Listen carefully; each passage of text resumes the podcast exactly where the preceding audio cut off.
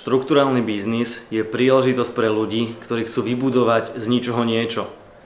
Dnes tu budeme mať rozhovor s Michalom Trulíkom, ktorý už vyše 4 roky podniká alebo sa venuje štruktúrálnej firme, štruktúrálnemu biznisu vo financiách, takisto ako sme tu už viacero rozhovorov mali. Budeme sa rozprávať o mýtoch, o faktách, ktoré v rámci finančného sprostredkovania môžete nájsť a on nám už ten jeho pohľad, ako začínal, ako funguje dneska a kde jeho vízia približí trošku bližšie. Poďme sa na to pozrieť konkrétne vo videu.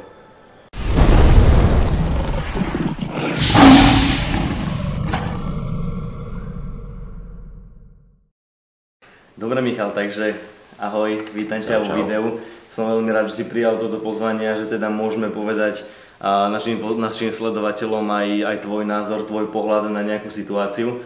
A ja som konkrétne chcel, aby si mi povedal pohľad na tému financie, prečo sa tomu venuješ, lebo už aktuálne viac ako 4 roky v podstate aj ty sa venuješ sieťovému marketingu, multilevel marketingu, veľa ľudí má predsudky na Slovensku ohľadom tohto. Tak skúsim možno povedať, že prečo sa tomu venuješ a ako si na tom aktuálne ty v rámci tohto biznisu. Uh-huh. Zdravím všetkých. Uh... Prečo sa tomu venujem? No, ten príbeh vlastne začal hneď po strednej škole, keď vlastne ani som viac menej nevedel, že takýto sektor existuje. Eh, no a ako ono to pochopenie prichádzalo postupne, na začiatku ma zaujímalo hlavne to, alebo zaujalo ma hlavne to, že človek môže sa dostať na nejaké vedúce pozície bez známostí, bez, bez eh, nejakých kontaktov, bez nejakých titulov z nejakých kvalitných škôl, lebo to bolo moje presvedčenie, že bez toho sa človek vlastne nevie dostať na, na vedúce pozície, takže uh-huh. vlastne v tom finančníctve to možné je. A, takže to bolo také moje prvotné zaujatie a potom hlavne dneska už mám to pochopenie troška iné, keďže počas, počas tej cesty a som samozrejme stretol a spoznal veľa kolegov, ktorí si tým doslova zmenili život a uh, ja, ako možno, možno je veľa odvetví, ale ja neviem o inom odvetví, kde človek môže mať pri peniazoch a zároveň aj čas. To znamená, dneska uh-huh. pozerám na to takto. Má to samozrejme veľa, veľa benefitov. A to znamená, že ten, ten rast, ktorý je zabezpečený už len tou praxou, to vo veľa firmách podľa mňa nie je. A teraz bez ohľadu na nejakú, na nejakú konkrétnu firmu, že v ktorej, v ktorej sa ten, tie financie robia, tak proste človek je, je to taká práca, kde človek je vystavovaný uh, takému správnemu tlaku podľa mňa non-stop. To znamená, že je, každý deň sa vlastne posúva. Hej, to znamená, že to si myslím, že... Čo je podľa teba ten správny tlak? Alebo ako ten človek príde pod ten tlak? Je to mm-hmm. možno ten tlak peňazí, že človek príde znova do sveta podnikania, alebo nie je to zamestnanie, tak to znamená, že závislí sám na sebe a skôr, že keď má človek možno 19, 20, 21 rokov, že začína popri tej vysokej škole alebo po strednej škole, že nevie sa sám o seba postarať a preto je ten tlak, že tie prvé mesiace nemusí zarobiť, alebo ako to možno myslíš? Tlak som nemyslel úplne finančný, pretože samozrejme finančný tlak je, ale preto ja osobne som zastanca toho, že človek by mal začínať robiť sieťový marketing eh, v rámci nejakého privyrobenia. To je moje presvedčenie, uh-huh. lebo na väčšinu tých ľudí si myslím, že ten tlak pôsobí skôr tak, že ich para, paralizuje, že to nie je o tom, že uh, by ich nejak poháňal. Myslím si, že väčšina ľudí je takých, že uh, by to nespôsobovalo proste niečo dobré, lebo aj v iných podnikaniach proste prvé roky sú o tom, že človek viac menej sa peniazy vzdáva, a ide s tým do toho, že tie peniaze prídu možno po 5 rokoch najskôr. Hej. Kto to takto nechápe, tak podľa mňa uh, ešte, ešte úplne to podnikanie nepochopil. Uh, ten tlak som myslel hlavne s tým, že každá vec, ktorú, ktorá človeka posúva, si myslím, uh, je na začiatku človeku nepríjemná, je pre neho neprirodzená nejakým spôsobom. A keď sa pozrieme otvorene, keby človek robí v nejakej práci, kde ho nikto nevidí, kde možno musí spraviť e, niečo, čo mu nerobí problém a čo robil predtým stokrát, tak áno, je mu to príjemnejšie ten čas strávený v práci, ale otázka je, či sa posunú. Je to znamená, ja som myslel hlavne v týchto veciach, že ja som napríklad počas strednej školy, pre mňa bol posun, keď som si dokázal zavolať Zubarovi. Uh-huh. Takže si mal strachy nejaké Jasne. a toto bolo Strachy z komunikácie s ľuďmi, strachy z neskôr z vecí, s ktorými má strach podľa mňa väčšinu ľudí, to znamená, že strašne veľa ľudí má dneska podľa mňa strach vlastne vyjadriť vlastný názor. Má strach možno, ja neviem, má strach spraviť niečo po svojom, keď mu okolí hovorí opak. To znamená, že má strach nebyť povôli priateľke, najlepšiemu kamarátovi a rodičom. Má strach keď oni si niečo myslia, tak on sa pustí do niečoho druhého. To znamená, to sú veci, ktoré podľa mňa toho človeka veľmi posúvajú. Mal si strach aj ty? Lebo začínal si popri škole, uh-huh. to znamená, že asi 2 alebo 3 roky si išiel popri škole? Hej, 3 roky viac menej. A potom si to ukončil. Uh-huh. Takže čo bol možno ten aj, hlavný dôvod? Prečo si ukončil školu, keď rodičia ti hovorili, Hej. že proste musíš doštudovať, keď už si tam 3 roky? Uh-huh. Napríklad aj to ukončenie školy bola z ktorej som mal strach, lebo to bolo niečo, o čo mi rodičia rozprávali celý, celý život. To znamená, že bol to nejakým spôsobom taká ich predstava alebo taký ich sen, že aby som tú vysokú školu mal. Našťastie mali toľko pochopenia, že ja som im to tak možno celé to obdobie nadhadzoval, že som si uvedomoval, že proste tá škola mi, tá momentálne moja škola, nebudem samozrejme spomínať, nehovorím, že všetky vysoké školy sú zlé, tá moja mi viacej brala ako dávala, keď som to porovnal s týmto biznisom. To znamená aj čo sa týka času, aj čo sa týka energie, to znamená, ja som skončil preto, lebo jednak som vedel, že sa chce venovať tomuto. To znamená, to, čo som študoval, viac menej, nechcel som sa tomu venovať. Uh-huh. Ďalšia vec, ten systém bol postavený tak, že uh, mal som pocit, že proste ľudia, ktorí to vyučujú v praxi, uh, väčšina z nich to ani nerobila a keď to aj robila, tak nemali za sebou nejaké veľké výsledky. Otázka je, či mňa môže niečo naučiť človek, či ma môže naučiť človek cvičiť, ako mať tehličky, ktorý má 250 kg, keď to dám do takejto metafory. Asi, asi moc nie. Hej, to znamená, že väčšinou, bohužiaľ, tí ľudia, ktorí... Uh, Dúfam, že to si nemyslel na mňa, že ťa môžem učiť cvičiť. Uh, ja som to použil preto, lebo sám seba tak vidím. Čiže preto to. Proste nevidel som v tom zmysel uh, a s odstupom času to vnímam ako to, že som odišiel najlepšie rozhodnutie zatiaľ v mojom živote a to, že som išiel na školu, zatiaľ najhoršie rozhodnutie v mojom živote. Môj osobný názor, uh-huh. lebo viem, keby som 3 roky sa na full time venoval tomu biznisu, by som bol úplne inde, pretože hneď vlastne do pol roka, potom ako som uh, skončil s tou školou a išiel som na full time, tak som zlomil niekoľko osobných rekordov dovtedy v rámci, v rámci obratov. Čiže tvoja osobnosť išla hore. Jasné, ale aj, aj výsledkovo. Že Osobnosť je taká vec možno, že viac menej pocitová, že to nedokážeš zmerať číslami, ako sa posúva tvoja osobnosť, ale číslami som dokázal zmerať to, ako sa mi posunuli výsledky obchodné a aj príjmy. A to podľa mňa bolo spôsobené tým, hlavne tým, že som mal čistú hlavu. Je veľa šikovných ľudí, ktorí dokážu aj popri dvoch činnostiach ešte robiť, robiť štruktúrálny biznis a mať výsledky. Ja som to nedokázal. Uh-huh. Možno ani nie tak z časového hľadiska, ale z hľadiska toho, že som nemal čistú hlavu na biznis. To znamená, ja keď som chcel ísť na nejaké stretnutie a mal som sa dať do nejakého stavu, že sa sústrediť a nejak, tak zrazu mi pipla nejaká upozornenie, že už ste odovzdali na zajtra seminárku. Tak ako sa asi rozbíjal môj fokus, pritom som vedel, že tá seminárka do života viac mi, mi nič nedá, takže ako nechcem, aby to brali ľudia tak, že samozrejme ja som najmudrejší a, a školy sú nepotrebné, ale je to rozhovor so mnou a hovorím čisto môj pohľad, to znamená, že Jasné, Nemusí sa s tým nikto, nikto stotožňovať, ale v mojom živote tá vysoká škola priniesla viacej nejakého zdržania toho, čo som chcel, viacej tých negatívnych vecí, uh-huh. ako tých pozitívnych. To znamená preto... Prepač, skús mi možno povedať k tomuto, aby sme sa teda trošku posunuli aj ďalej, Hej. Že ako vyzerá taký deň, možno konkrétne teba, ale uh-huh. celkovo deň možno finančníka uh-huh. a že čo je úlohou možno finančníka. Ty si konkrétne už manažer, ale keď si začínal pred tými 4 rokmi, alebo neviem koľko presne to bolo, tak si bol najprv ten človek, ktorý pracuje s tým zákazníkom, s tým klientom, že si musíš nájsť prvého klienta. Ako možno by si toto vysvetlil aj, aj sledovateľom, čo nás teraz sledujú, že ako to v podstate na začiatku prebieha?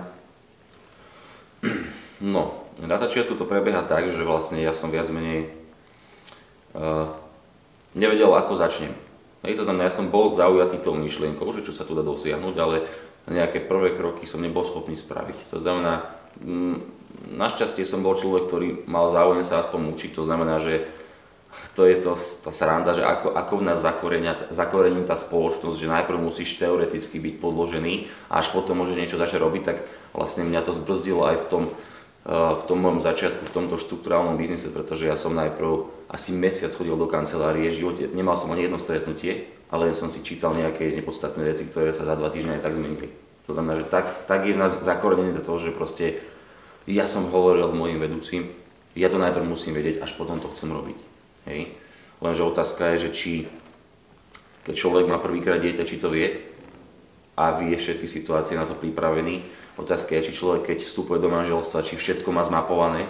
A otázka je, keď človek proste všetko sa musí niekedy spraviť prvýkrát a podľa mňa je to tak, že človek hlavne musí spraviť ten prvý krok a už za pochodu, za pochodu keď sa snaží, tak to vždy dokáže nejak vymysleť. To znamená, že uh-huh. začiatky boli také, že namiesto tých stretnutí som sa viacej venoval teórii, ktorá, ktorá reálne tie peniaze nezarába.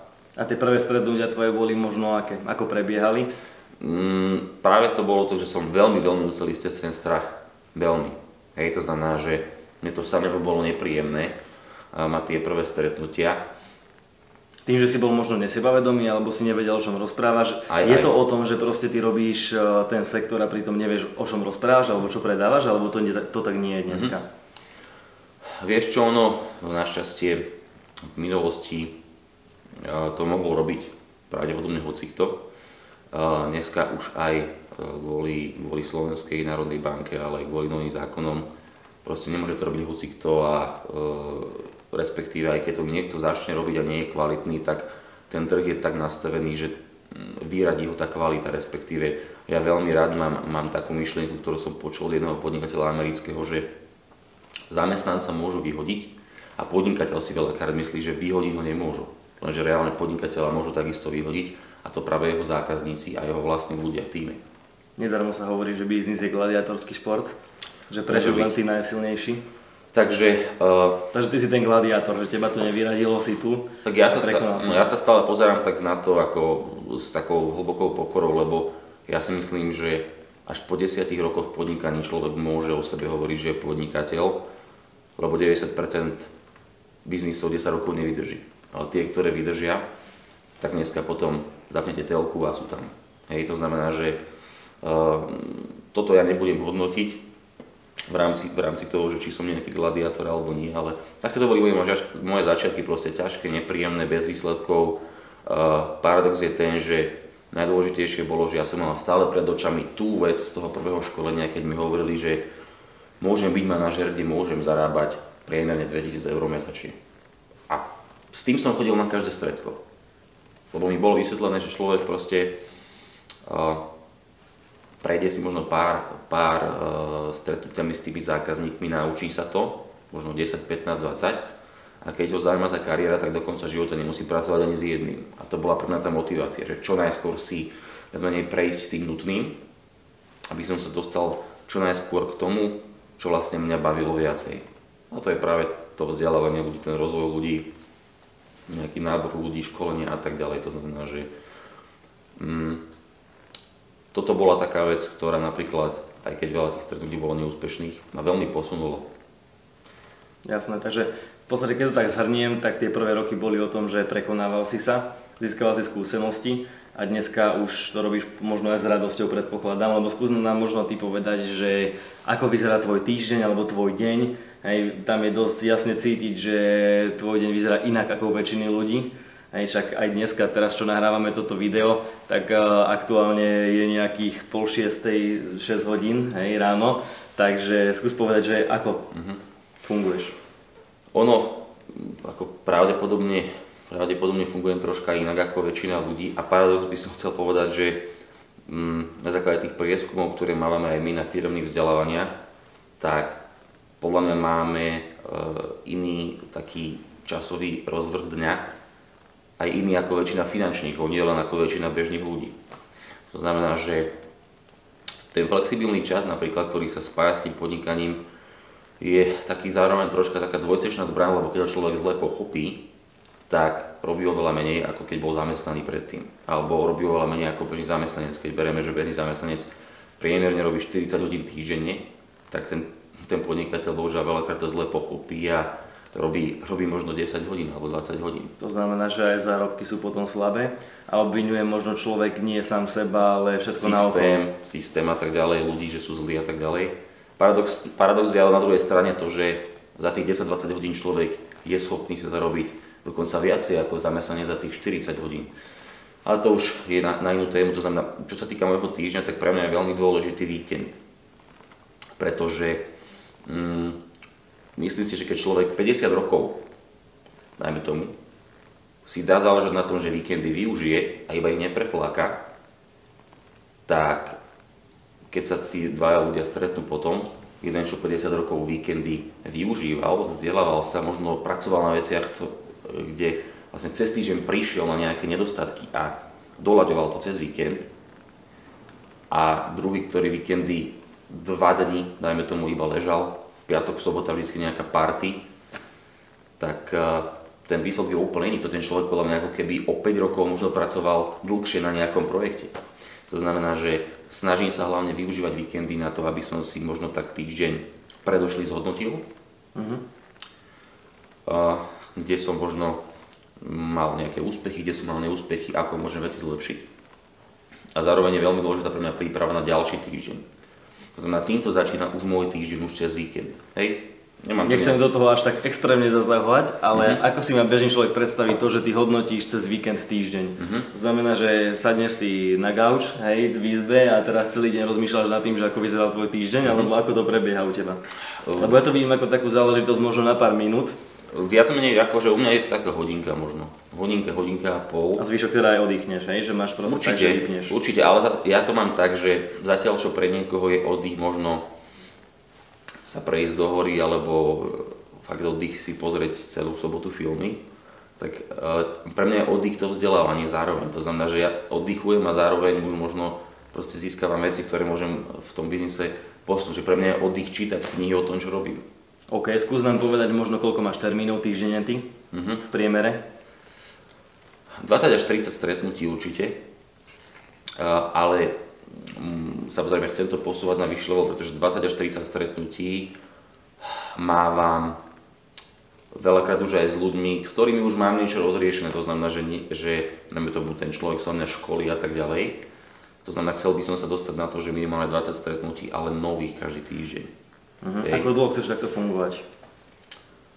Uh, asi non-stop, pretože bez hľadu na to, že na akej pozícii človek je a koľko peňazí má, tak podľa mňa dobrý pocit, keď má človek sám zo seba, je na nezaplatenie.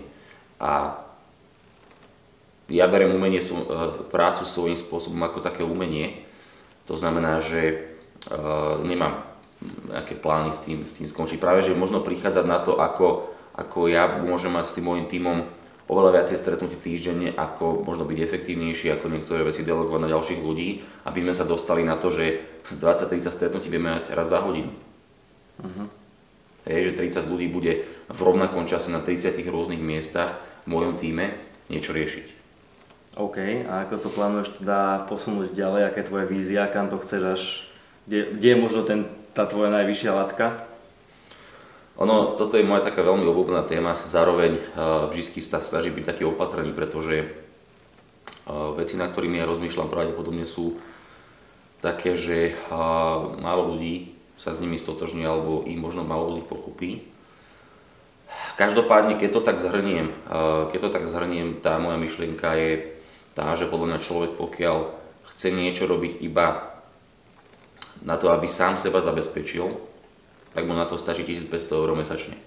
Pokiaľ sa sám seba uživiť, možno 2000. Pokiaľ nemyslí na ostatných. Znamená, podľa mňa tá myšlienka, že zarobiť si iba sám na seba je veľmi sebecká, samozrejme na začiatku je to potrebné, lebo na začiatku človek ani sám seba nevie uživiť v tomto biznise, otvorene. Takže to je prvý cieľ, vedieť uživiť sám seba. Ale veľmi ma mrzí, keď proste sú ľudia nie len vo financiách, ale vo rôznych podnikaniach, ktorí by naozaj tými skúsenostiami a tým finančným kapitálom, ktorý už majú, vedeli aj spoločnosti niečo priniesť a napriek tomu spomalia a vlastne iba si užívajú tie peniaze, ktoré majú. Samozrejme na to, na to majú právo, ale ja si myslím, že keď človek sa narodí zdravý a v nejakej krajine, kde nie je komunizmus a kde sa dá podnikať, tak svojím spôsobom, aj keď si to on myslí, možno, že nie je nikomu nič dlžný, si myslím, že tomu svetu je dlžný, lebo sa zamyslíme, že uh, aj keď veľa ľudí na to Slovensko nadáva, tak tu máme veci, proste sme bohatší ako 90% ľudí na Slovensku. Hej, to znamená, že nie sú tu problémy s pitnou vodou, nie sú tu žiadne tsunami, nie sú tu tornáda, nie sú tu teroristické útoky. Hej. Uh, keď sa človek narodí zdravý, má dve ruky, dve nohy, hlava mu funguje, má dve oči, proste má zrak, má sluch, tak už v tom momente, aj keď máš 0 eur na účte, si bohatší ako 90% ľudí na svete. Preto si myslím, že keď, chvála Bohu, neviem kto o tom rozhoduje, to sa asi dozvieme až, až keď nás tu nebude, tak mi bolo toto dané a sú, ľudia, sú miliardári na svete, ktorí majú rôzne postihnutia. To znamená, že chcem, uh, chcem vlastne vrátiť tomu, tomu životu a tomu svetu, čo, čo vlastne som dostal a nie v podobe nejakého majetku, lebo ten otvorený zatiaľ, zatiaľ není nejaký extrémny, ale v podobe toho, že vlastne môžem iba sám na sebe pracovať. A odozdávať nejakú hodnotu možno. Dodávať hodnotu a naozaj proste, že vrácať to tej spoločnosti, vrácať to možno ľuďom, ktorí, lebo ja, ja nehovorím, že každý, kto sa bojí, že je nejaký zlý. Proste sú ľudia, ktorí nepodnikajú, lebo ten strach proste majú naozaj taký veľký, že nedokážu prekonať keď zatiaľ ja som vo fáze, že viem ho prekonávať, možno viacej ako ostatní ľudia, tak vlastne chcem to využiť na to, aby sa dalo do spoločnosti tým ľuďom, ktorí možno majú s tým strachom taký problém. To znamená, že to sú, to sú také debaty na dlho, ale proste veľmi ma mrzí, keď vidím ľudí, ktorí majú na to prostriedky aj hlavne potenciál a žijú spôsobom, že osmišku si odrobia, potom sa hrajú na počítači a pozerajú telku až dokým nezaspia a v piatok, v sobotu idú na diskotéku s kamarátmi. A to je vlastne pre nich highlight nejakého... Čiže toto bereš ako sebecký život? Myslím si, že je to sebecký život, lebo človek rozmýšľa iba nad tým, čo mne vyhovuje, čo mne sa páči, lenže nerozmýšľa nad tým, že či sa to páči môjmu dieťaťu, mojim rodičom, ktorí do mňa 15-20 rokov niečo vkladali a išli sa potrhať, aby som sa mal čo najlepšie a ja teraz, keď si viem zarobiť, tak myslím iba na seba. Príde mi to sebecké. To znamená, že ja napríklad aj keď príjmam spolupracovníkov, tak už keď vidím takéto, takéto veci, že mm, nechcú niečo, niečo vrácať rodinám a spoločnosti, tak je to iný jazyk. Nehovorím, že ich nemám rád alebo sú zlí, proste nedokážem s nimi sa naladiť na rovnakú vlnu. Takže nie sú u teba? Nie sú u mňa, alebo možno, možno ich posuniem do nejakým spolupracovníkom, aby som ich podporil, ale to ako keby sa rozprával s Číňanom proste. Ja jemu nerozumiem, on mne nerozumie, tak takto, takto asi je podobne, keď sa rozprávam s človekom, ktorý, ktorý nechápe, že proste uh, že vlastne iba postarať sa o seba Chápem, OK. je podľa mňa také, no, neviem. Skúsim možno povedať takú možno poslednú myšlienku už, že ako tebe ten štruktúrálny biznis alebo ten multilevel marketing celkovo vo finančnom biznise vie pomôcť k tomu, aby si zmenil tento, tento svet? Uh-huh. Jednoznačne uh, tie kariérne plány, ktoré sú nastavené v tých finančných firmách, sú o tom, že človek, keď sa dostane na, na pozícii najvyššie, čo, čo a je, je to možné? možné? Lebo veľa ľudí si myslí, že to možné nie je, po prípade, že mm-hmm. tí dole zarábajú na tých hore a tak ďalej. Mm-hmm. Jasné. Je to tak? Treba rozlišovať medzi pyramídou podľa mňa a štruktúrálnym biznisom, pretože v pyramídach to tak pravdepodobne je, že človek sa nemôže dostať hore, že pyramída je niečo, kde to funguje na báze, že aby človek mohol spolupracovať, musí dať nejaký vklad neprebehne žiadna transakcia, reálne žiadna hodnota, žiadny obchod a človek, ktorý vstupuje a zaplatí nejaký vklad, aby sa mohol zapojiť, dajme tomu 10 tisíc eur, tak tí ľudia nad ním si to pekne rozdelia a z toho zarábajú. To je pyramída. A tam človek pravdepodobne nemá šancu nejak sa dostať hore. Potom je štruktúrálny biznis, ktorý je postavený na, na tom, že keď človek iba príde a zapojí sa, nedáva vstupný kapitál, ale ani ten, ktorý ho získal, nemá žiadne peniaze za neho. To znamená, že až keď ten človek sa naučí robiť tú činnosť, naučí sa prinášať tú hodnotu ľuďom, až keď prebehne obchod a transakcia, vznikne nejaký obrad na tom finančnom trhu, až vtedy vlastne ten model funguje a tento človek sa vie dostať hore. Takže toto veľa ľudí si myslí, ale zároveň, zároveň e, sa to možno spája s druhou témou, ktorá je podľa mňa tiež nadlho, že to ľudia väčšinou hovoria podľa mňa, lebo mm, ráno vstávajú s nastavením, že ja som obeď a ja som chuďatko a všetci mi ukrivdili.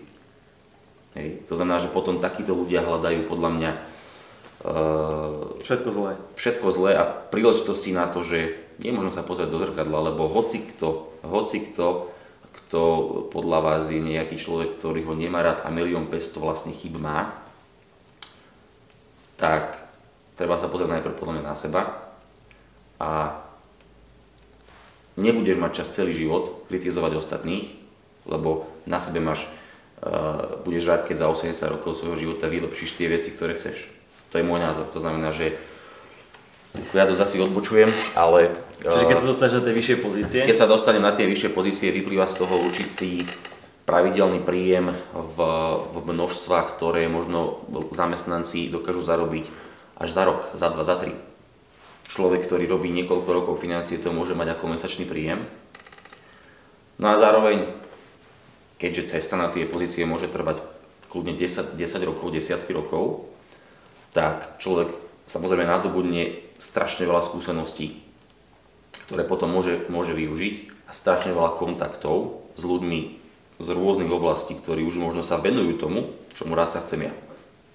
To znamená, uvedomujem si, že keď sa človek dostane do pozície, kde má financie, má kontakty, má skúsenosti a má čas, tak keď niečo chce zmeniť v spoločnosti, tak tá pravdepodobnosť je oveľa vyššia, ako keď to chce zmeniť z pozície bežného človeka, ktorý je zamestnaný, nemá skúsenosti, nemá čas a tak ďalej a tak ďalej. Nehovorím, uh, sú ľudia, ktorí zmenia svet aj tým, že možno uh, sa nejak zachovajú v určitej situácii a možno sú v prácach a tak ďalej, ale akože klobúk dole z môjho pohľadu pred všetkými podnikateľmi, pretože uh, to sú ľudia, ktorí podľa mňa zmenia svet a oni vlastne riskujú celý, celé svoje príjmy, riskujú riskujú veľakrát proste e, to, čo vybudovali, svoje pohodlie, riskujú veľakrát e, proste svoje vzťahy a tak ďalej. A to chce veľa odvahy, aby človek bol schopný toto spraviť. Takže a zároveň sa vzdať na prvých 5 rokov peňazí, lebo veľakrát ľudia hovoria, že e, podnikatelia sú nenažraní a tak ďalej a tak ďalej, a že iba na peniaze myslíte a tak ďalej. Takže poviem otvorene, 90% podnikateľov, myslím si, za prvých 5 rokov zarobí menej peňazí, ako keby boli 5 rokov zamestnaní. Tak otázka je, kto reálne myslí viac na peniaze. Či zamestnanec alebo podnikateľ. Jasné. Michal, ďakujem ti veľmi pekne za rozhovor a verím, že ešte sa vidíme aj určite v ďalších, ktoré budú ešte o mnoho zaujímavejšie. Ja si myslím, že veľa cenných myšlienok, ktoré tu dneska odzneli, takže bude lepšie, keď to potom presunieme do ďalších videí. Sledujte nás aj naďalej a verím, že vám tento rozhovor niečo dal a prajem ešte pekný deň. Pekný a Michal. Čaves. Ďakujem Marečku, ja ešte chcem možno povedať teda nakoniec, že veľa ľudí má, má možno tendenciu, uh, a ja som ju mal, že, že sa nestotožňuje s nejakými veľa vecami a to je proste v pohode. Treba si myslím ale si uvedomiť, že dokážeme rozmýšľať, nie sme zvieratka, sme ľudia. To znamená za to, že má niekto možno iný názor alebo za to, že vy sa s niečím nestotožňujete, mali by sme sa každopádne rešpektovať. Hej. To znamená, že možno za 10 rokov príjem na to, že polovica vecí, ktoré som teraz hovoril z môjho presvedčenia, neboli pravdou, ale myslím si, že sme na jednej lodi, tak mali by sme rešpektovať aj to, že robíme chyby a, podporovať sa v hocičom. To znamená, keď uvidím niekoho z vás, že chcete byť smetiar, tak ja vás budem v tom podporovať, keď vás to naozaj baví. Hej, takže uh, není som nejaký tu prorok, že to, čo hovorím, je, je pravda. Takže Takže len také usmernenie, že nemusíte sa so všetkým stotožňovať. Čau.